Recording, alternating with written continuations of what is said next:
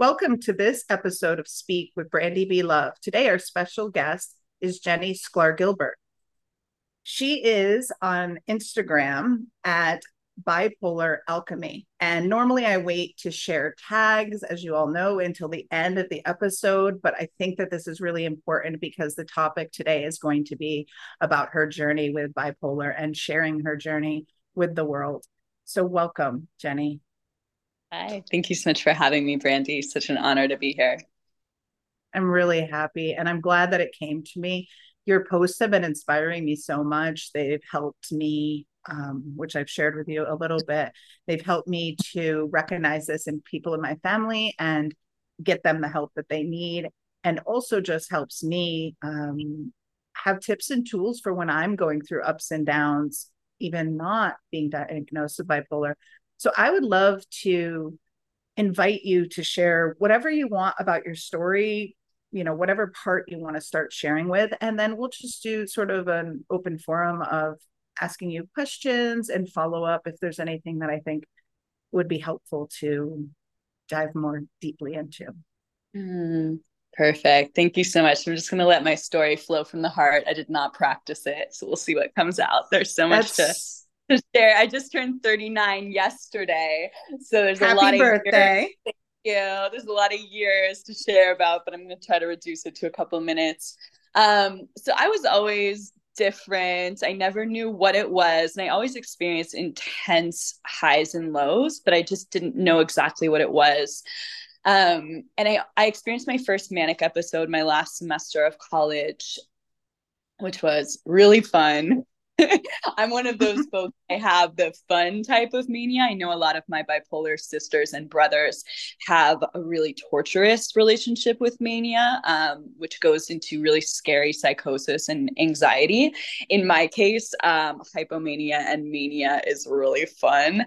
Um, and it's kind of the euphoric, like just feeling on top of the world, wanting to sleep with everyone in sight, like doing these incredible adventuresome things. It always ends in destruction and doing things that I regret. Um, but in the moment, it's very fun. So my first manic episode was my senior year, uh, my last semester of senior year in college. It came um, right after a horrible breakup with the person I thought was the love of my life. Um, and basically, what my mania looked like was sleeping two hours a night for five months or less than two hours a night.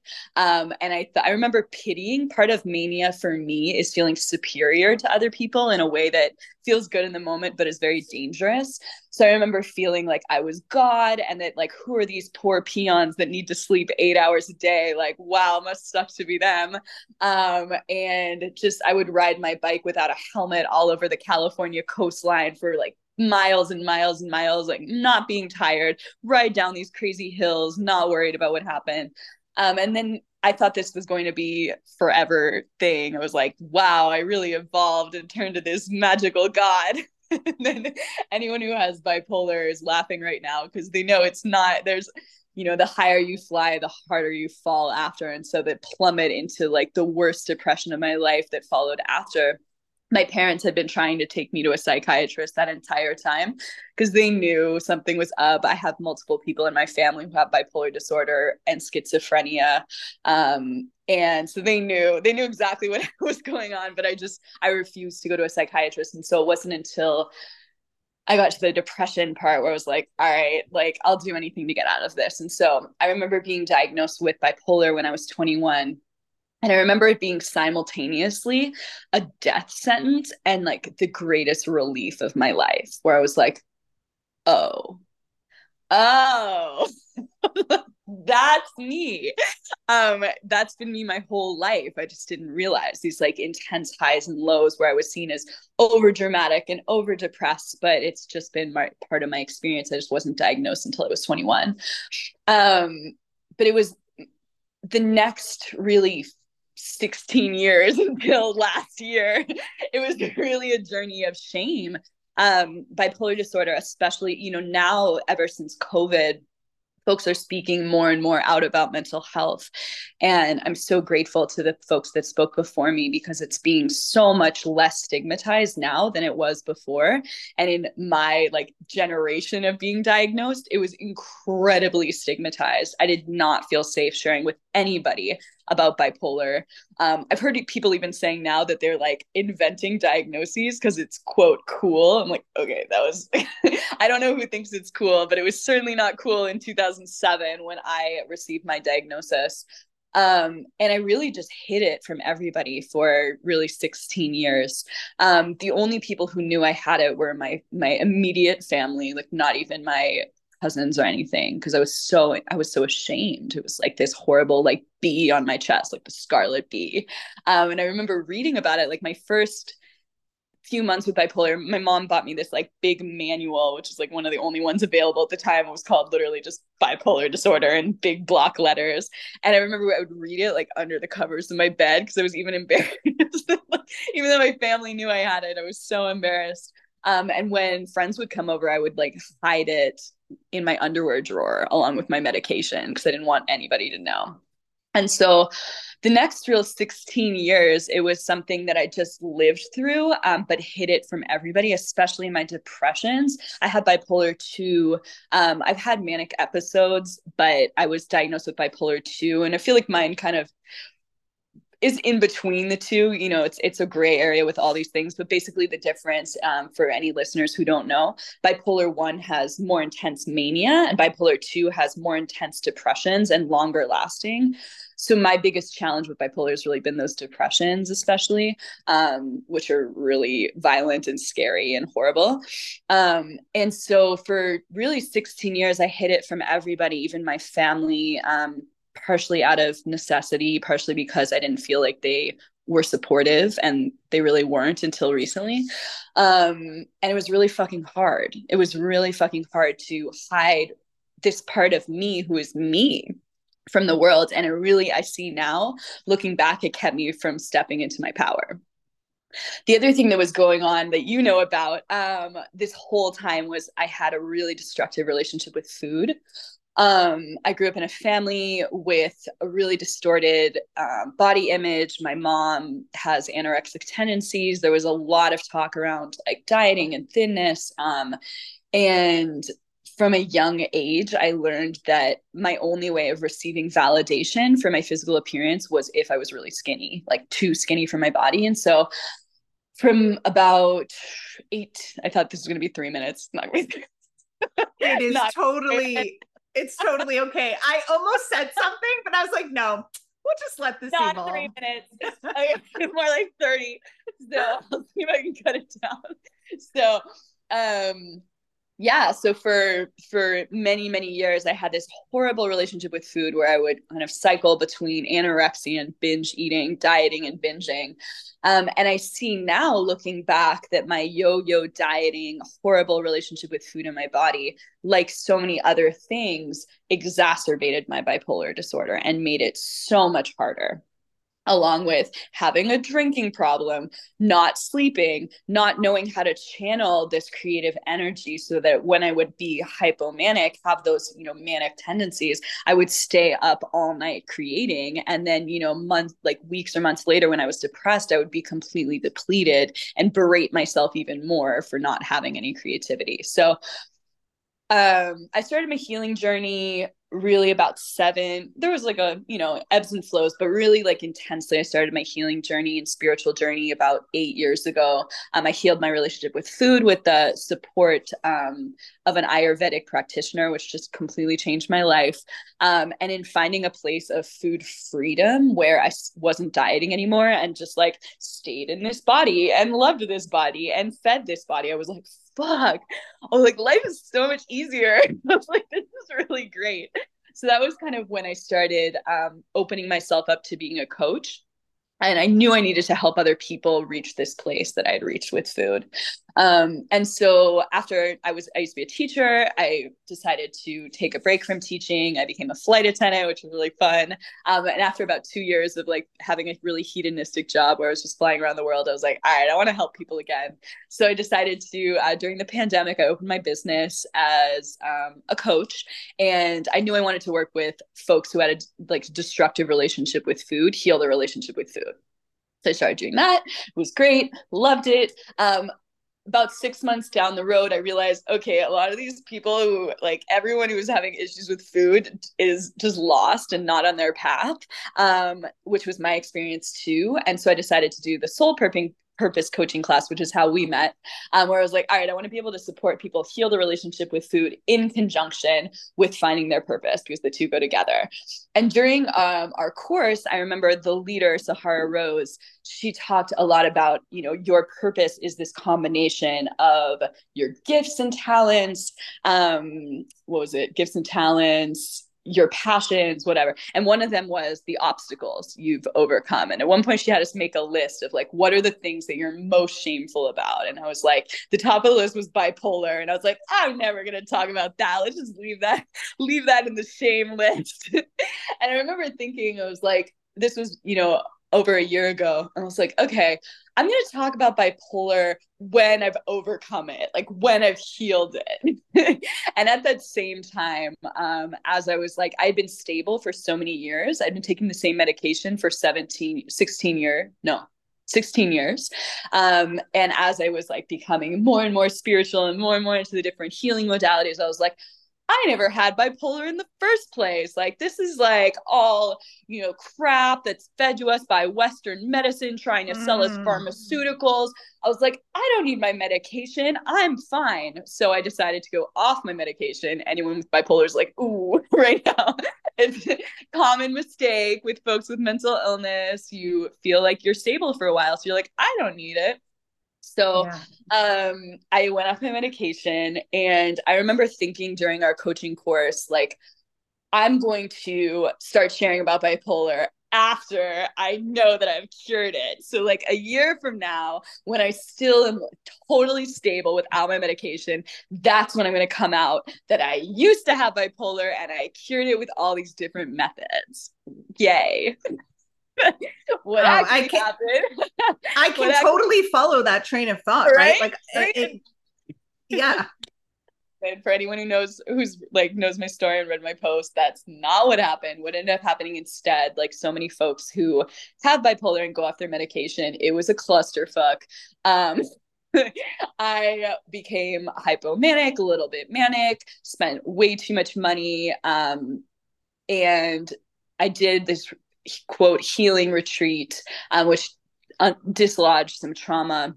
And then I immediately like sunk into what actually was the worst depression of my life. It was really dangerous. Um, I'm really happy I'm still here because I didn't want to be. Um, and I was got very close to taking my life at various moments um, in that time. At the same time, it was a really beautiful experience. Um, because my spirituality is so deep and um, solid that the entire time as I was like contemplating killing myself and all that, I felt like I was being guided by God towards something else. I just didn't know what it was. Um, and I remember multiple times during that depression asking, like, God, like, what the fuck? like, why, why am I, why am I this bad? This really sucks. Like, what are you trying to show me here? And I got three answers during that time. The first was, you need to start talking about bipolar disorder. The second was you need to start working with women who have bipolar disorder because I'd just been kind of working generally with anybody who wanted to heal the relationship with food or find their purpose. And the third was you need to move to Montreal, Canada, which is where I am now. Um, and so it just felt like so there was something inside of me I remember I started like a little bit on my like if you go back anyone who's on my Instagram you can go back and like follow the timeline of like when I slowly start to talk a little bit more about it. At first I like said something about depression, like one word about depression. I was like, ooh. Um, and then I kind of slowly started talking about bipolar. And then I just like erupted into this bipolar polar volcano or volcano where I couldn't stop talking about it because it was this, you know, as a writer, as somebody who's really passionate about speaking out and the the you know language the fact that I'd never spoken about this huge part of who I am was just felt so liberating sharing about it. So, and then I was like, all right, that's it. Like, th- this is the end here. Like, no one's ever going to want to work with me again. like, no one's ever going to want to date me. Like, it's over. And of course, what happened was the opposite. Like, I remember one time uh, I, po- I posted this like super dark post about death, like talking all about my suicide um, and how, you know, as a bipolar person, you live just so close to death all the time and then talking about some strategies i have for managing it. And this woman reached out to me and was like i want to work with you. I was like oh okay cool. Um and since then it's like my business has just grown so much and it's been this beautiful experience. Um yeah okay that was more than three minutes. It was four hours. No i'm just kidding. I'm just kidding. No it was beautiful. It was you know what, what okay so many things so many takeaways. One is i love that you flowed so smoothly with it and you do have a way with words and you're you're clearly willing to and i want to honor this so much willing to be vulnerable about this. And from hearing your journey and how long it just lived in the shame category and then to see you open up like a lotus flower and willing to so freely share it eh, once you got to that point of being willing to share it's just like a waterfall of share mm. and I, I really do honor that you mentioned um you know the stigma and my audience knows i'm all about this idea of destigmatizing things that didn't deserve to be stigmatized in the first place it's it was so powerful to hear the parts of your story where you felt oh my gosh i finally can see who i am and why this is happening but also oh gosh like i think you said I, I forget the terms you used but this idea of it was like a death sentence but it was also oh my gosh i'm finally seen and the duality that can happen at the same time uh, that book just I could visualize it felt like this big stamp like I don't know it's like you know when you get your passport stamped and it just seems so big it felt like the lettering on that book that your parents got you felt like that like this is fact now and here we are um yeah and wow. it was such a mixed like the diagnosis was so complex in my mind because you know i see it now especially like as i speak out about this and work with clients with it um the importance of just really honoring the gifts because bipolar it is and i really see this now is like it's fucking hard. Like it's not an easy thing to deal with but it really is a gift. It's like i've been passionate about writing for many many years. And after i was diagnosed with bipolar and i started researching more i was like I don't know what percentage of famous artists and writers are bipolar, but it's a big percent. It's not. It is not in correlation with the pot. You know, the the percentage of the population. It's you know, Hemingway, Sylvia Plath, like so many fame. Kurt Cobain. It's just, it's this overwhelming like ebbs and flows of happiness energy that just like we have to be creative with it and it is um so even you know back in 2007 when i was diagnosed it was like incredibly shameful but i had the little like roots of gratitude that were still sprouting in that time it just mm. took many years for them for them to grow yeah which makes sense um in general you know sometimes we can have those little seeds but you need the right conditions for them to sprout and grow for sure. And i got chills when you were mentioning the list of some of these other creator creators and creatives in the world are lost at this point past yeah. for a variety of reasons at different times in their lives. Uh, but it makes me think this is something that I ponder a lot is the neurodiversity and how important neurodiversity is and how really and this is about the gift part of it really is that it doesn't mean that it doesn't come with challenges and challenges that are exacerbated because of the stigmatization right? Like if if you were diagnosed in 50 years from now it's going to be a very different journey of pain and healing proportions than when you did or when somebody three generations before you was sort of i don't want to say struggling but definitely struggling um, and gifted with this neurodiversity. And i can see it with you know the autism spectrum and all sorts of things because there are you know people who i was thinking about back when i was i don't know how old i was but i think i was in the end of elementary school maybe. And i learned about idiot savants quote unquote which is really kind of not an awesome term um, or classification but this person who had really struggled in so many ways of just typical, you know, lifestyles that are considered normal and not atypical. And he could, he saw just once this bridge in New York City and he was able to draw it with every single ratio perfect. Everything was to scale. And he saw it once. To me, that awoke me to the fact that there's so much magic and that as time shifts um, in our evolution as humans that we need this neurodiversity to change. And i have compassion for myself of course going through not being just neurotypical but especially people on the more extreme ends of the spectrum your story. Um, and i'll share just one thing about myself with this um, I was, it really spoke to me when you talked about going off the medication. So I struggled with suicidal tendencies since the age of 12. And I feel like I can say I did heal myself through through that, but I also know that I don't have bipolar disorder. And so when you spoke about like the going through the awakenings, going through the self-healing, seeing the different modalities, I can see why it's tempting to think that that heals because it can heal some things, but it can't heal the chemistry of the brain, right? So I really feel for that. And I love what that you've taken that from instead of being like, I need to heal this part of me before I can share this, to this is me. I accept it and I am going to share it now. Yeah. Yes. Yes.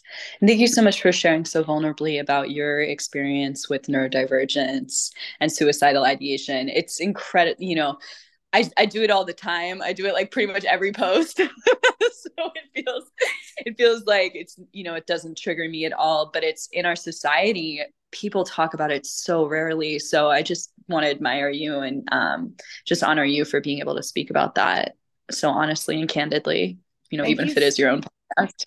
thank you so thank you so much. I really appreciate that. And that's you know, it's interesting the things that have come out on my podcast by other people sharing that I had never told the world before.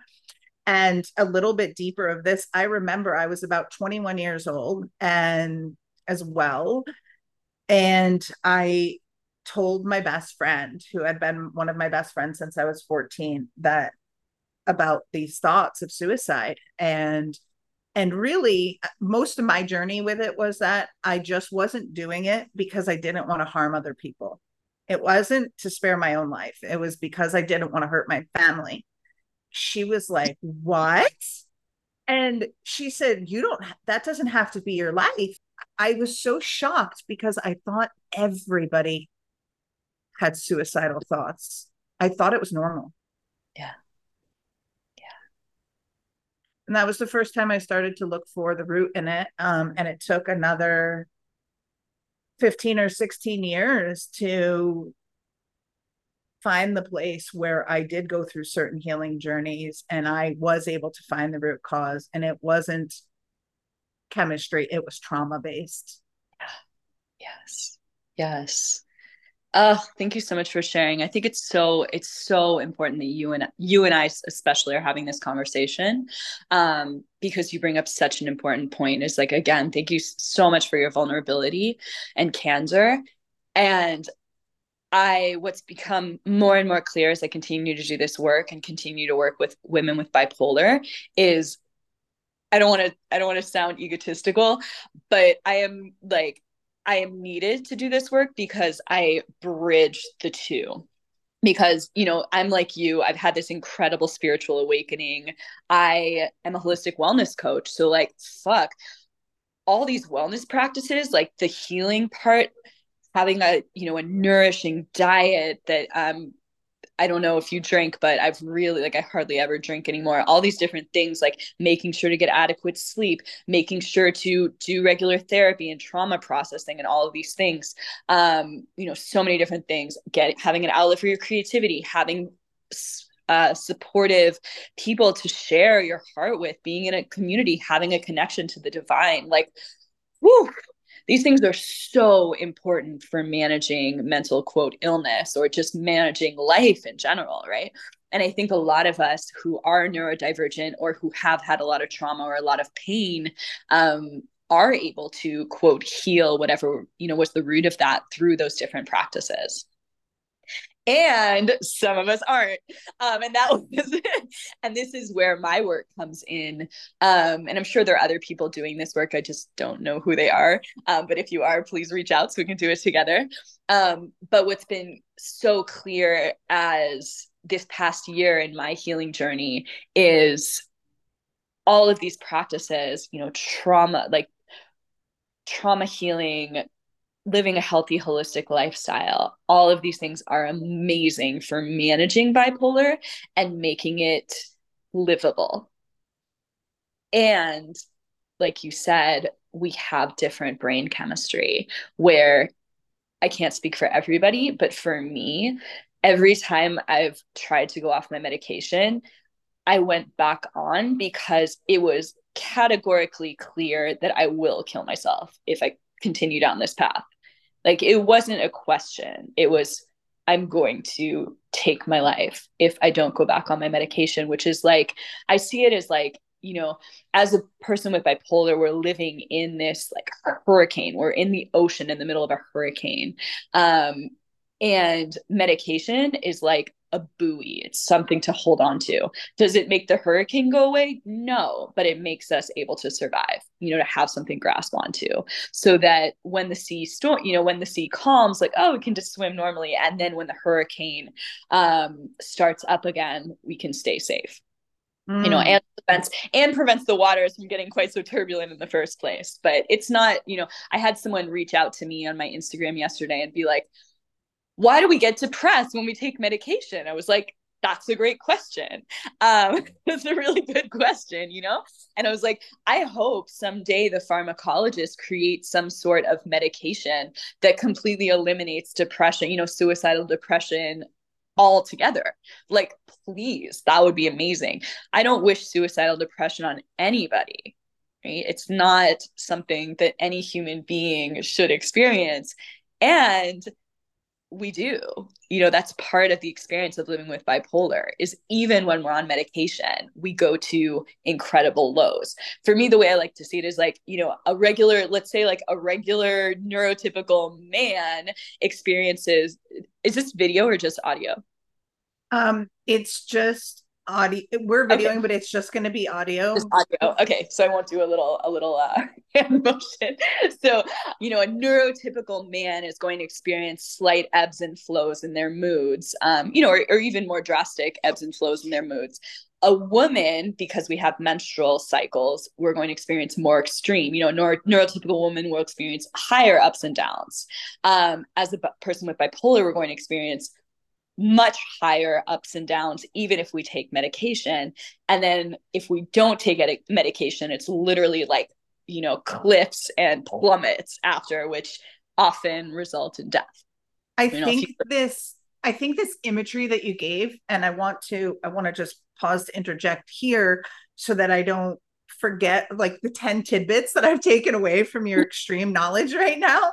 Um, I I like the imagery that you created. And what came to me is that if you didn't have that buoy when the storms get rough um not only would you be going up and down because you're still going up and down right? If mm-hmm. you're holding onto the buoy. But what i the imagery that came to me as you were sharing yours was um like when you get in a wave and you get pummeled and you're just you can't even see which way is up and down.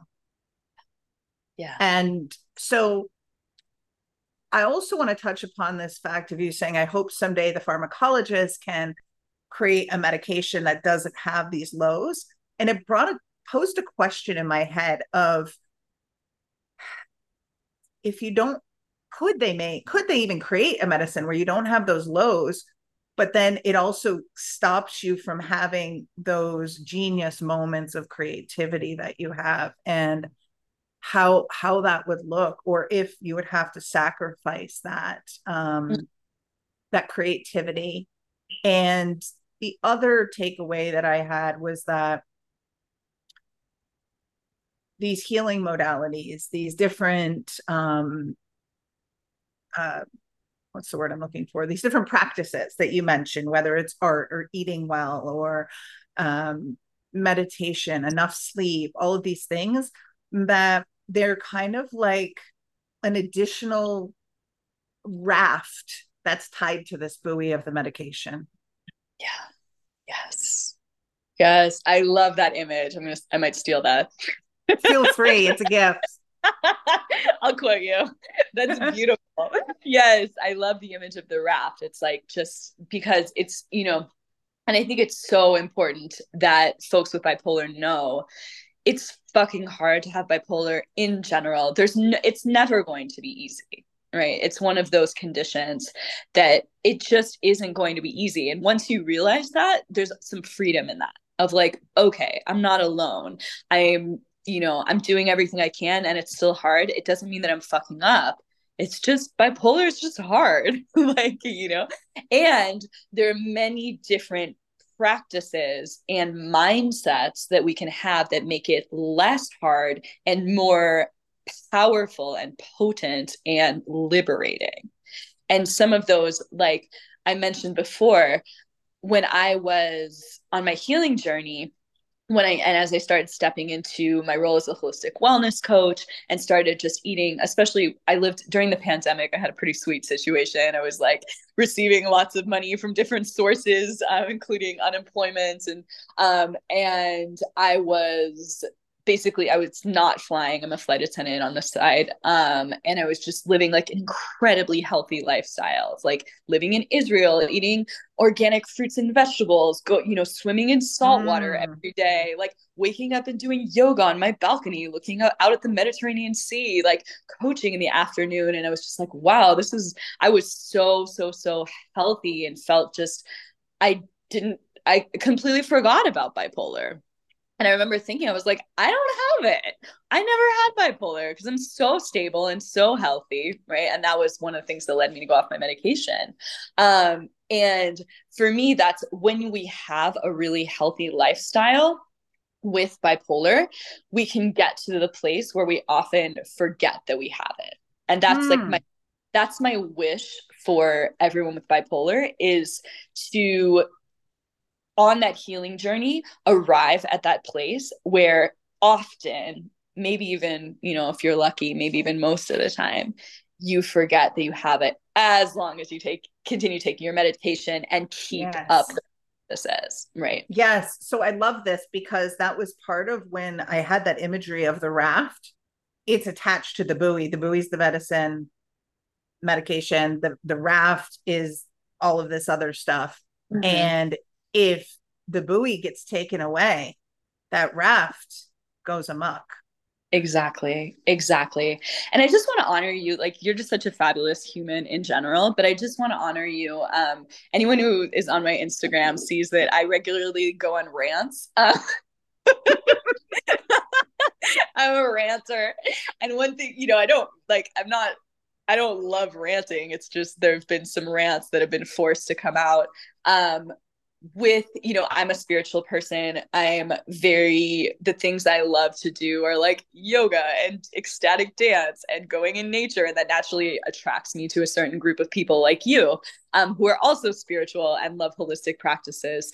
And what i've noticed over and over again as I finally, for the first time in my life, start to be open about bipolar and even get, you know, do the really vulnerable thing about share that I like work with bipolar clients and that I have bipolar and all these things is so many people in your situation who have healed their you know their neurodivergence um, through alternative methods are 100% convinced that i can do the same and start mm. to hmm. criticize whether overtly or subtly my need to take medication as a failure on my part, that I'm not doing enough, that I haven't practiced, that I'm not living a healthy enough lifestyle, that I haven't done enough trauma techniques.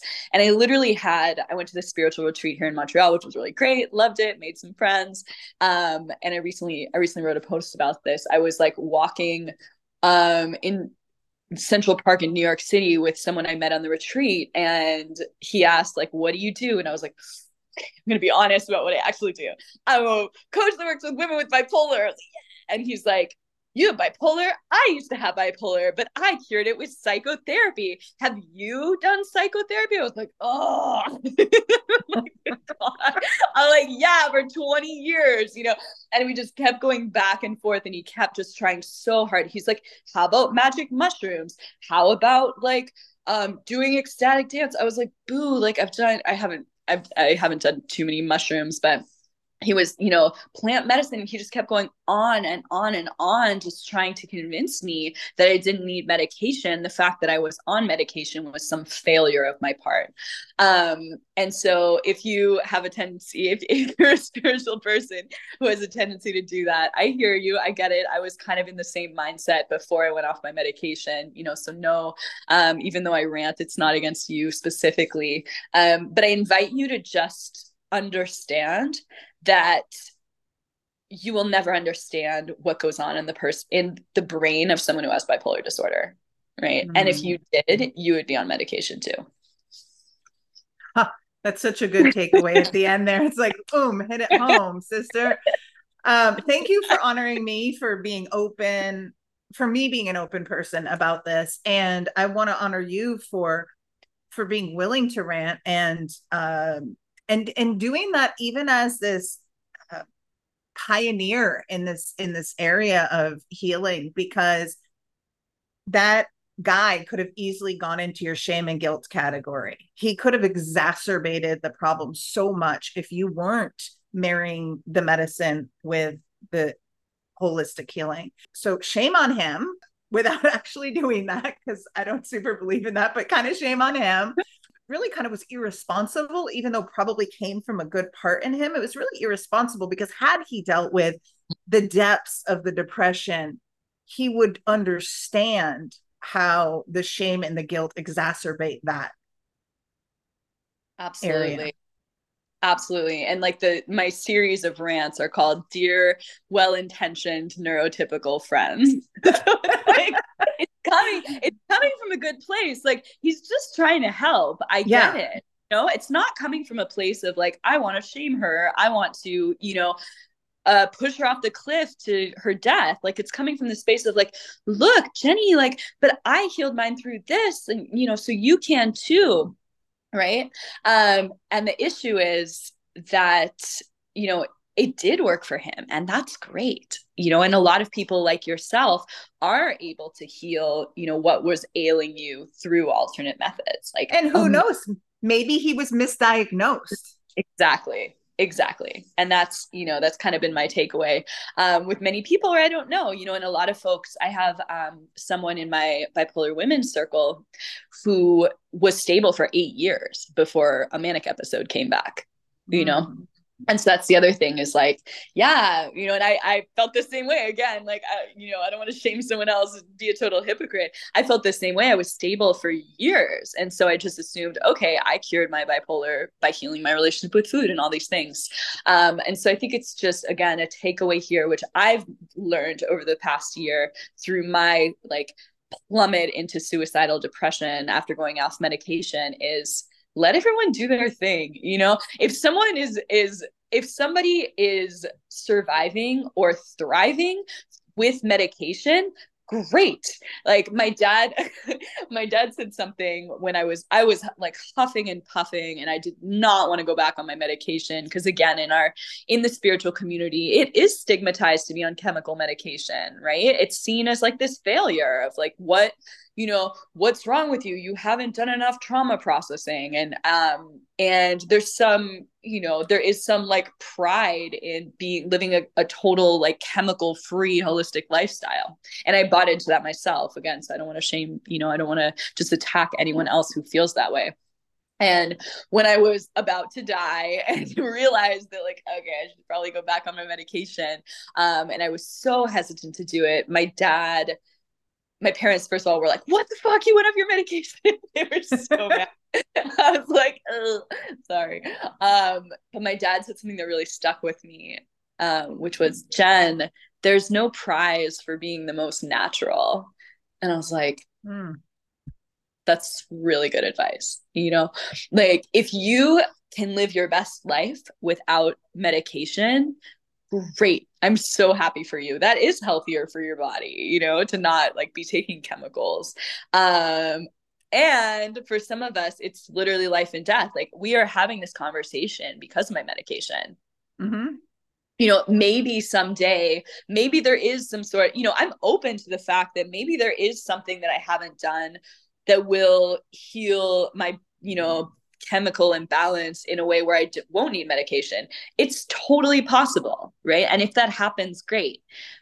And it's how to describe it. It's very dangerous when somebody who hasn't experienced what I've experienced tries to deter, you know, tries to like poke someone off um, the buoy, you know, th- this medication because um, we listen, you know, especially like those of us in the spiritual world, we don't want to be on our medication. And each time I've had somebody share this to me, like I, I had another friend say to me who she had depression and she took medication. She hated the medication. It made her gain weight and it made her depression even worse. And so she eventually went off her medication and felt way better right? And so she given her experience had a terrible experience with medication. And so she wants to help me again well intentioned um have a better experience in life too. And so she you know her feeling is okay well i went off my medication. I felt better. So jenny should go off her medication and feel better too.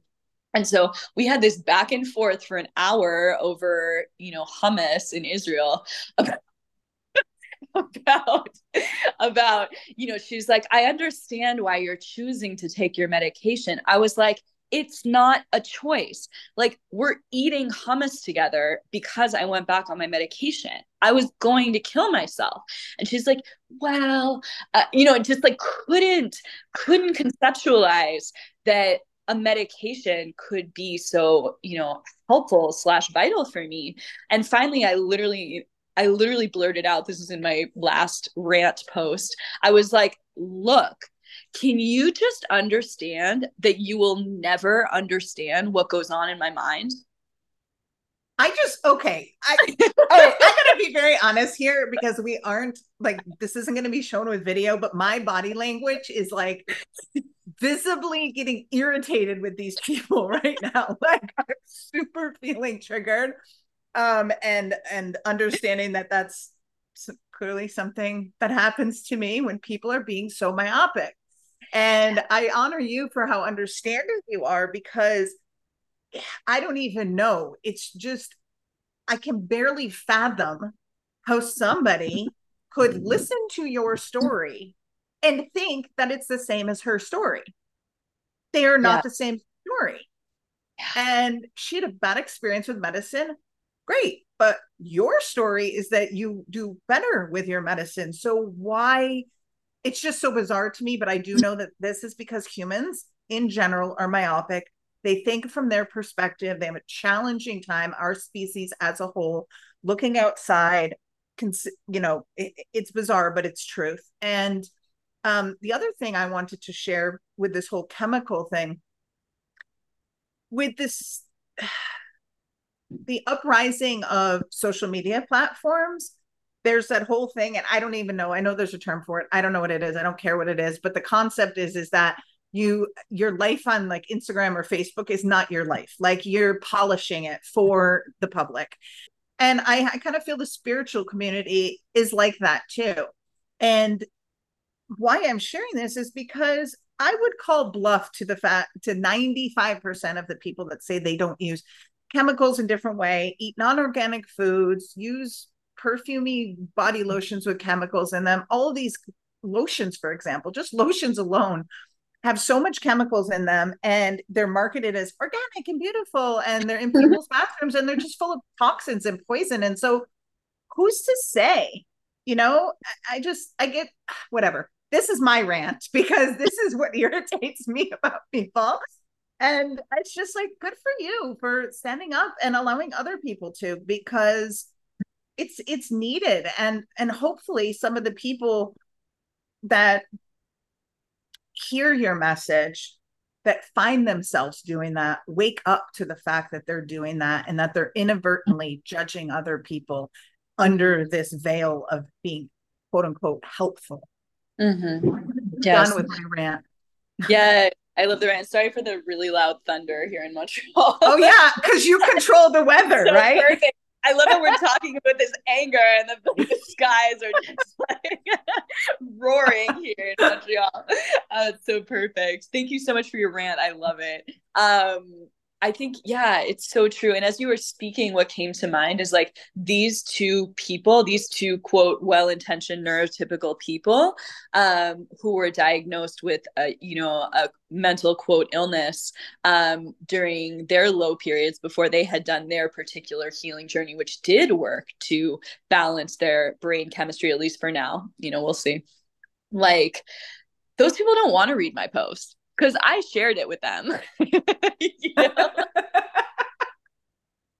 like I remember, you know, this one of these people, I'm not even as I was speaking, I was like, oh, I hope she doesn't listen to this podcast. And I'm like, she's not going to because she doesn't care. I love her dearly. She's like, we have, you know, we, we have great conversations about certain things. She's not going to listen to this podcast because she doesn't want to know about it. Right. And I yeah. think on some level, there's people, um, this is this is a great next topic to jump into. Um, possibly, you know, is one thing that's that I'm just I really want to just express my gratitude for anyone who's listening to this podcast and wants to learn about bipolar disorder because you know ignorance is bliss. Not you know not for a lot of us. There there are a lot of us that just you know want to learn about the the cruelties of the world so that we can do something about it. But i would say you know i don't i don't know what percentage but a large percentage of humanity doesn't right? Because once you start learning once you start learning about really, you know, gritty, violent stuff like the brain I have when it's, you know, in the depressed phase um, and sometimes even the manic phase, it's scary, right? It's like watching a horror movie that's real or like a true crime drama, you know? And it's, you know, then you're kind of involved in that person's journey because anyone who knows my story now, like when I don't post for a while, it's like, have a pretty good idea that I'm not doing well, you know, like, yeah, you know, um, and so that makes you feel, um, not that you need to respond or support, but it does encourage, you know, it does encourage you to feel like you know like you were saying about the people in your life who have bipolar right the more you learn about it the more that you want to get involved or feel like you need to get involved to support these people that you care about versus some you know i noticed like i was talking to my boyfriend about this last night um when I was ranting I guess I ran more than I thought I did. Um, but about how, you know, so many people don't ask, how are you? Or they ask in a way that's very flippant, um, just as like, you know, a gratuitous, how are you without actually wanting to know the response. Mm. I feel like that's like a typical American custom. I was uh, just going to say that it's so American. Yeah so American, like, hey, how are you? Okay, like, don't even listen to the response, move on, you know? Or like we literally say it in passing, like if you're, you know, in like a grocery store, you say it to the the cashier, like, hey, how are you? Okay, come on, like that, you know, like weigh my onions, like hurry up. Like to be um, to be polite rather than to be curious.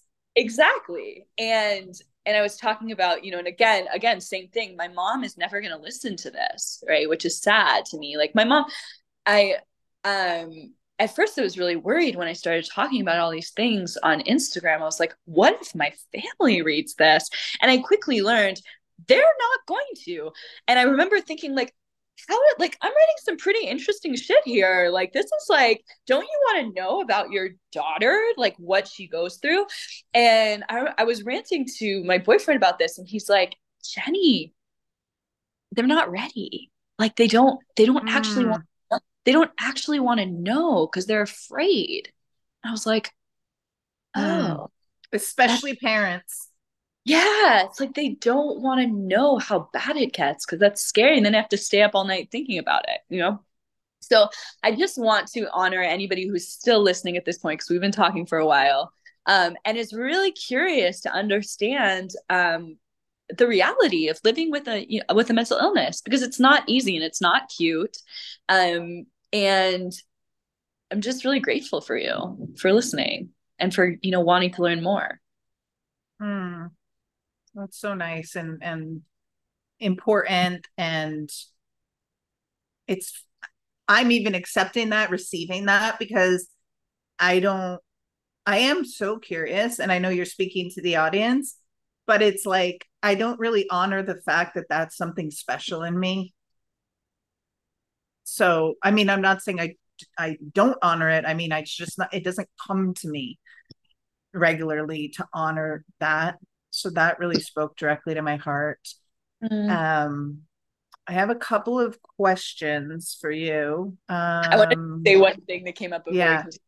So I, I, lived in El Salvador for a year and a half, and um, I worked for this nonprofit that was influenced or, or inspired by the story of Oscar Romero, who was this really a badass uh, Jesuit priest who he kind of lived innocently and in blindness to the injustice in El Salvador. And then something changed and he's like his eyes opened up and he started seeing the the injustice around him and he turned into you know a fighter for justice until he was assassinated and he had this quote that always stuck with me which is once the light is turned on, you can never sleep soundly again. Wow. And for me, it's like, I just again like you know not to not to belabor the point of before but I think again I just like really just want to express for anyone who's listening whether you ha- you know if you have um if you are neurodivergent or if you have bipolar like I just see you, sister, and I love you. And I'm just like really honored to be in this journey with you. And if you are neurotypical or if you have a different um, neurodivergence than I do, I just again just want to express how grateful I am for you for wanting to, you know, let that light be turned on and understand this experience that I and 3% of the population also have. So thank you. Thank you. You just um you just created some clarity in me of why I was ranting before because I think I've spent my whole life with the light on. I'm feeling in this moment that it's worthy for me to have some compassion towards those people that are just I don't want to say asleep, that's overused, but um, who just haven't awoken yet to whatever that is that allows them to see other people as they see themselves but with honoring the fact that they're different. Mm. giving so that that feels big for me. The two things that i want to cover before we wind up here um wind up our call is you mentioned and i'll say them both at the same time and you can decide how you want to answer them um, in what order or importance. You mentioned about how if you weren't on your medication, that eventually you would end up taking your life. And you mentioned it in this the space of um, the depressive part. You touched on this other part, but I you've touched on it a lot more on your Instagram, so I'm familiar with your story that um, when you're in your manic, you're making decisions that really could have done it could have ended your life. So I don't really know my exact question, but it's something about just the fact that whatever stage you were in, that could have led to imminent death if you weren't on medicine. And just if you wanted to share anything else about that. And the other thing is, is what can people, we talked a bunch about what people, neurotypical or not, um, bipolar or not, can do to better their lives and and be open and be healthy and all of this. But what can people who are in the audience that do have the light on but just don't know enough what can they do? What tips would you give them to support other people that are in their lives with bipolar or depression or you know any of the other things that that can be difficult to navigate when you're feeling alone and unsupported by a community yeah Oof, those are some big ones um I'll start with I'll start with your second question. As you were speaking, what came to me is, you know, your podcast is called Speak, um, and your listeners are listening. And for those of us with mental, again, I don't like to use the word illness. I like to put it in quotes because I think it, um, and this will go to the second point. I think um, it is, you know, this neurodivergence is a gift as well. It's just how we choose to frame it. Um, if you love someone who has bipolar or so many other conditions, but I'll just speak for bipolar, the most important thing you can do is listen um, with empathy, with love, and just really just be there with love. I think that for, um, at least for me, I feel like that was lacking most of my life, especially as a young person, a young, you know, person who was newly diagnosed was I just felt silenced. I didn't feel like I had a place to share what I was going through. I didn't have people that wanted to learn, um, who wanted to go into those depths with me. And so, as we mentioned earlier here, you know, just just in the question before, it's not a light thing to listen right? It seems like the easiest thing in the world, but it's really challenging for two reasons. Just to actually pay attention to somebody who's sharing some really like triggering, potentially violent and heartbreaking truth of what they're going through, right? It takes a lot of courage to be there in that space. The human, natural human reaction is just to run away or to shut down or to find a way to numb it. Okay?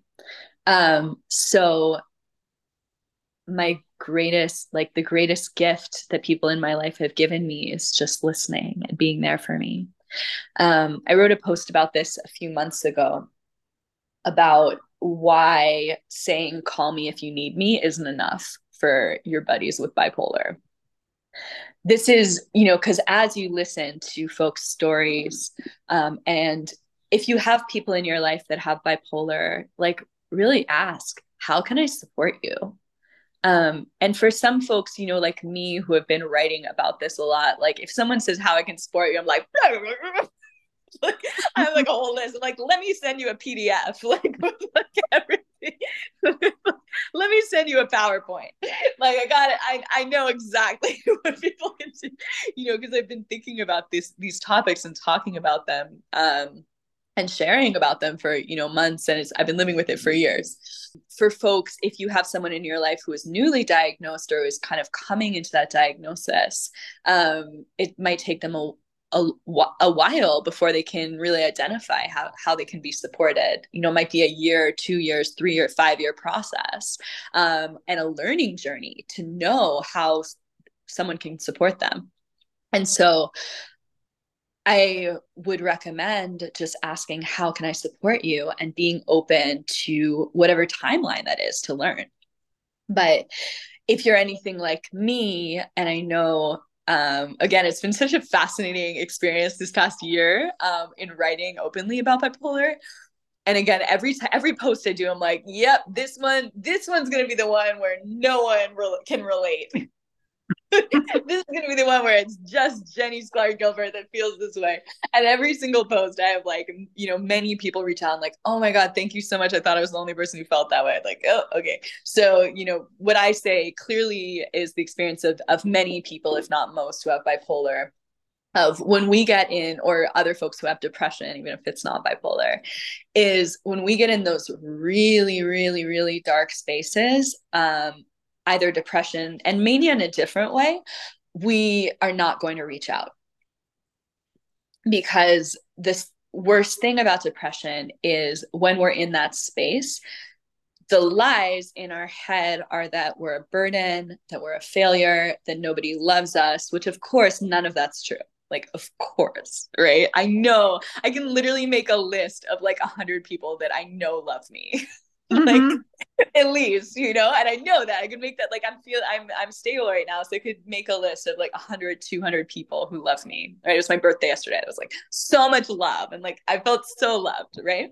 But when i'm in the depressive state especially when a really dark depression i can't think of anyone. I'm just my my brain categorically goes to nobody loves you. And it doesn't matter like intellectually it doesn't matter that i think wait like this person literally just sent me a message saying how much they love me.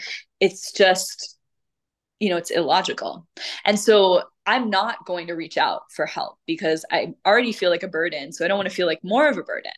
But what you can do for somebody who gets into those places is for you to reach out and just send a little message like hey i just want to think about you. I'm thinking about you and i just want you to know i love you and i really care about you and like you matter to me.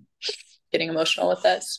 Um, and that mm-hmm. person may or may not respond right? Because when sometimes when we get in those really dark spaces like we just can't respond. But even if we even if it's like we're wearing like noise canceling or like noise blocking headphones when you say that you know there's a part of it that just like permeates into our being even if we can't hear it does that make sense like it it does and i think um, it comes to me when you're sharing that um sometimes when i deal with depression i i don't i want to be alone i mm. like i don't want to be seen mm. and there's a lot of backstory about that which i'm not going to get into but it's where this is coming from is to reach out to say that and say i understand if you don't respond mm. I'm not writing this for your response. Respond if you want to, but I just really want you to know this. And yeah, absolutely. Thank you again for sharing vulnerably about about your experience with depression and just opening up. It's so important that as many of us do this as possible and sharing what works for you, you know? Um, and it's like we, anyone in your life who has depression, mania, whatever, just some sort of, you know, neuro difficulties like just ask them like how can i support you? Um and for someone specifically with bipolar you know it's like you just mentioned how you can be supported. For me it's literally like checking in with your heart and saying like how you know all all most of my people are intuitive. And can like know what i need to hear you know? And i like, like that you i liked that you mentioned that some people might not know. I think that's a key takeaway. You might ask them what they want but they might not know yet, either because it's a new diagnosis or it's just a new situation, even for somebody yeah. who's been dealing with it for a long time. Yeah, exactly. Exactly.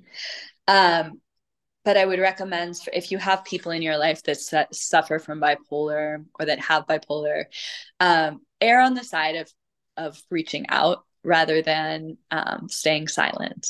Yeah, because it's you know when in doubt reach out. Because those like in this really dark depression that i went through this past year um there were some moments where it got really really really really bad. And it was like in that moment always so opportunely like someone reached out like called and then left a message just being like mm. hey like i love you. I was like oh, okay. God doesn't want me to die again again. All right, I get the message, you know? And it's like literally just reaching out really can save a life. You know, you remind me of something I wanted to bring up before, which is so for me, what click the switch for me and not again, like you, I don't know if suicidal thoughts will come back to me. I don't know. I just know it's been a few years since they have.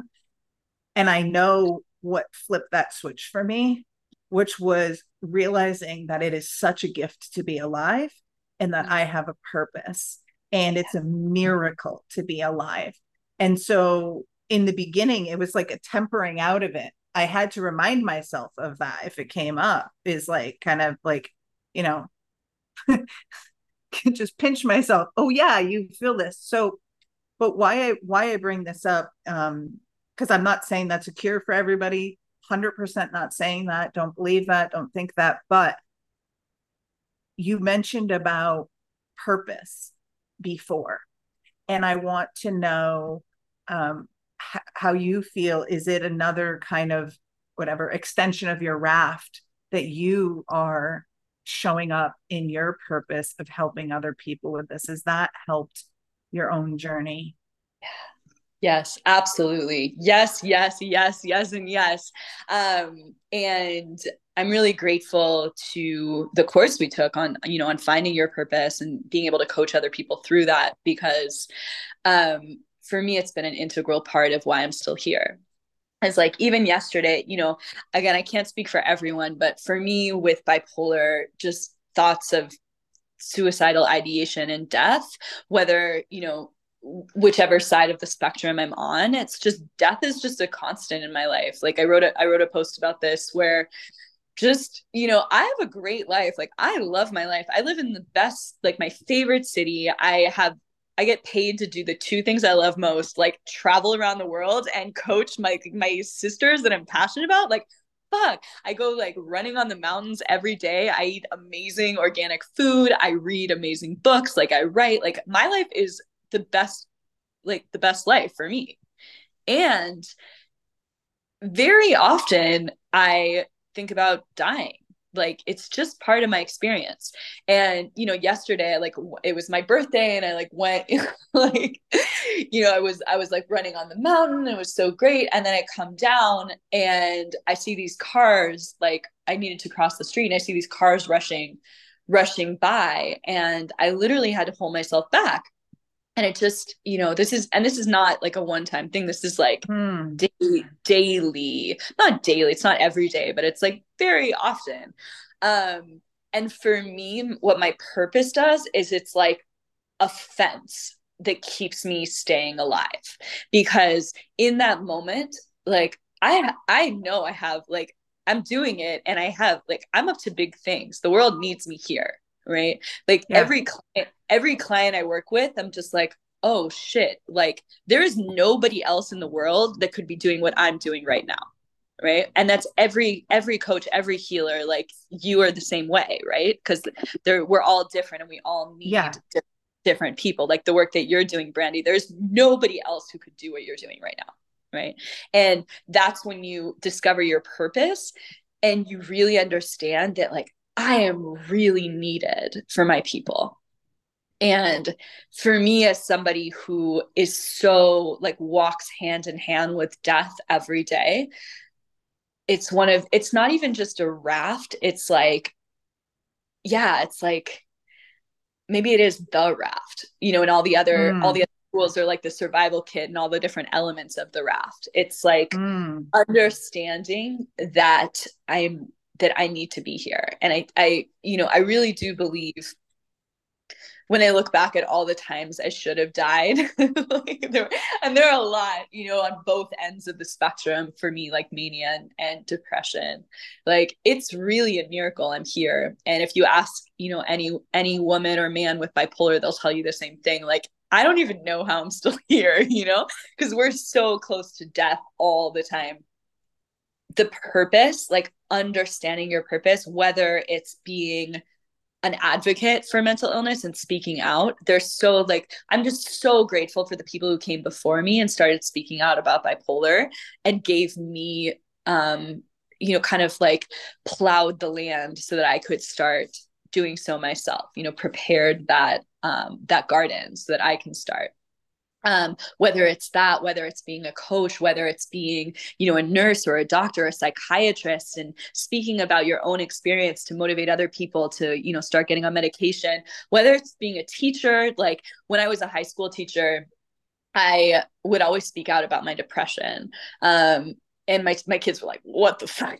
like my first my first day of every school year, I would I would you know give my little PowerPoint about me, like and talk. You know, I'm from San Francisco. I love plants, and they're like, uh. I love learning languages. And at the end, I would say, like, and when I was your age, I suffered from suicidal depression and almost killed myself many times. And one of the reasons I'm your teacher is because I want to be that teacher that I never had that understands depression and can be with you if you're in that space and get you the support you needed. My kids are always like, oh, fuck. they're like, I can't believe she just said that. I can't believe she just said that. You know, and and the the neuro the neurotypical ones were the ones who you know weren't in um didn't under you know just didn't need that support. Like you know they were probably like this this lady is like what is she talking about? And inevitably I would have you know five to ten students over the course of the year like knock on my door timidly and come in and just be like can you help me? I'm really depressed and i don't know what to do because they knew that i could support them through it you know? So whatever whatever your purpose is um understanding it is it's life saving um and it's life nourishing and life like you know it I have like super cheesy, but the image that came to mind right now is it's like literally wings so that we can fly. Like we have this, we have this really, really difficult, like these weights that are kind of um weighing down on us. And like understanding your purpose, it almost lifts some of those weights and just allows you to to yeah to to spread your wings and start you know flying in a in a way that makes a difference in the world. It's kind of cheesy metaphor but that's okay i was already going to say this and now i'm definitely going to say this because you said it twice. It is so not cheesy. I love that imagery. I think it's super important and i like I, I think it was nice anyway, just the imagery of the wings, but specifically when you said, um, and obviously the audience can't see this, but um, Jenny put kind of like on her head and shoulders this weight like this weight and I could feel the weightiness and then I could feel the levity of the wings and the balance of that. Uh, I think that's so great. I as we're yeah, we're definitely going to close out oh, here. Oh, I, I want to quick thing before we close out.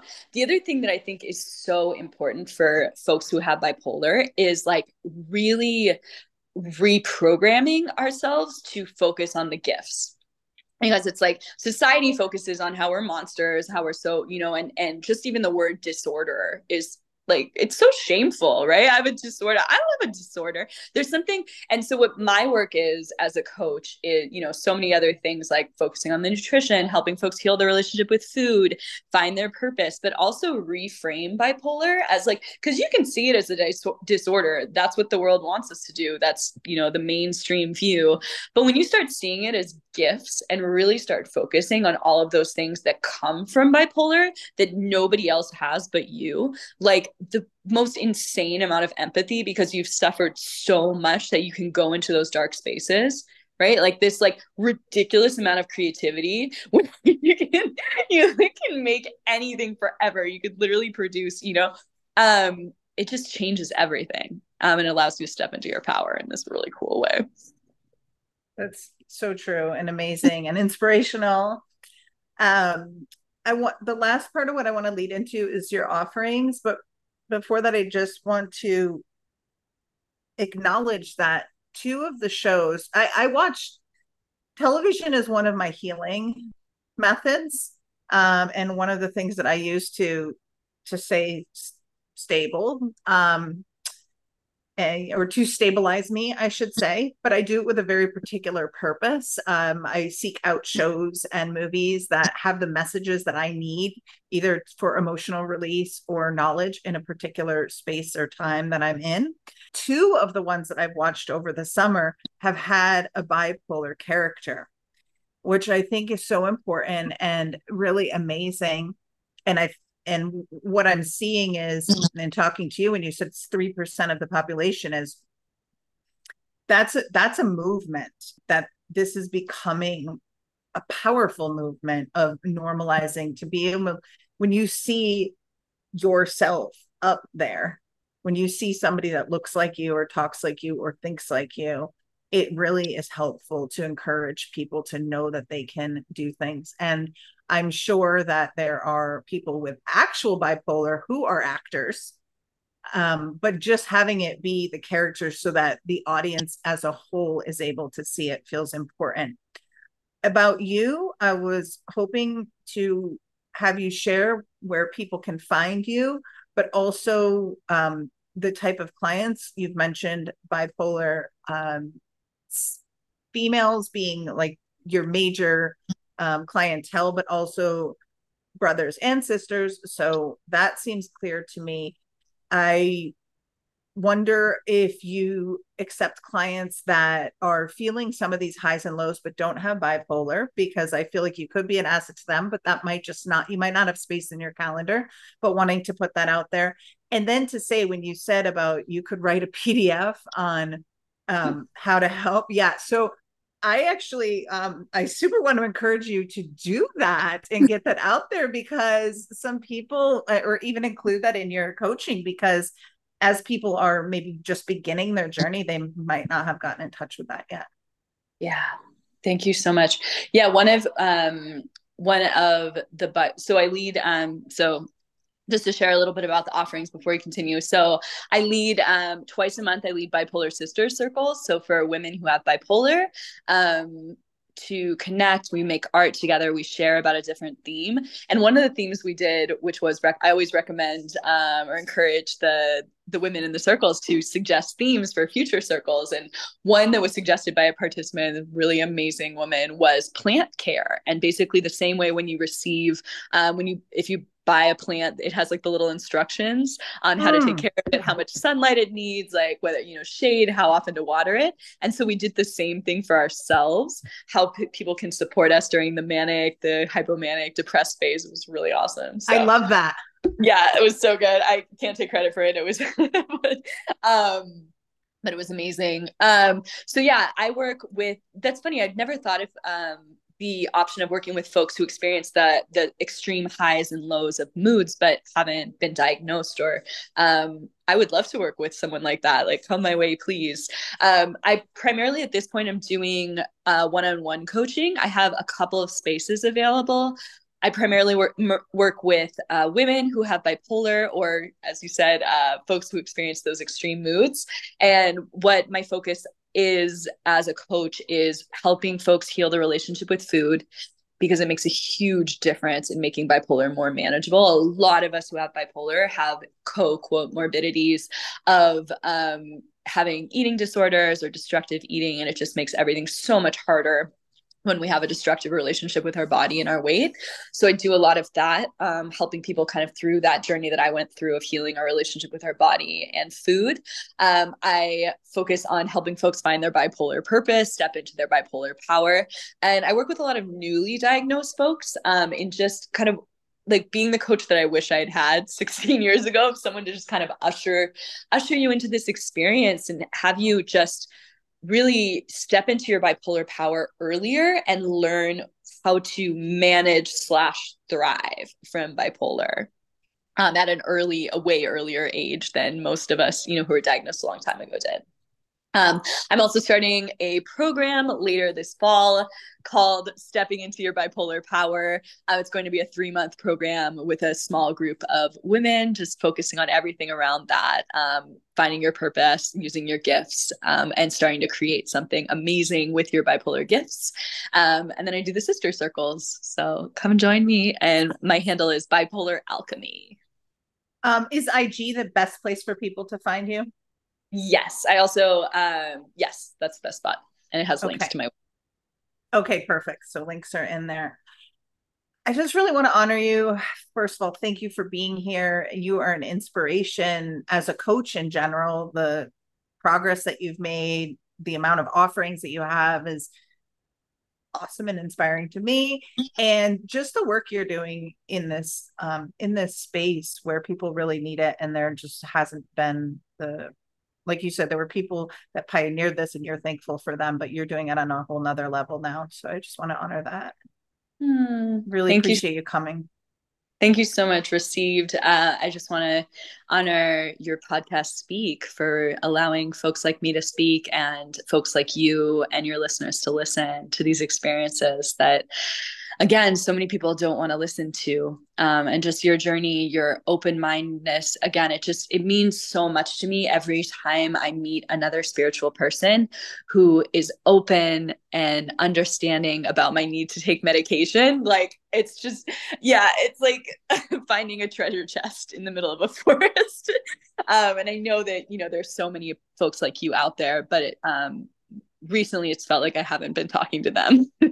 so it feels just, you know, so just your openness, your ability to, you know, be with other folks' experience, um, and just your sensitivity. And like I feel when you said that you your light's been on your whole life, like I really feel that. And I'm just so honored that you're in this work with me. Thank you so much. It really means a lot. Mm again. This has been such a treat. Jenny, thank you so much. And the audience for listening. We went a little bit longer than normal. I feel like this happens more often than it doesn't these days. When I originally started this podcast, I was thinking, oh, 20, 30 minutes maximum. And now they are not under 45 minutes. And sometimes they go to an hour and 50, 15 minutes, so 75 minutes, but usually it lands around an hour that being said, when we're diving deep, it's important to just flow. And if you find yourself, I know this is at the end of this episode, but if you find yourself not having space, feel free to listen to these in two parts or four parts, whatever works for your schedule. We are talking about, speaking about really important things in this world and in our human evolutionary expansion. Thank you for joining us on this episode of Speak with Brandy B. Love.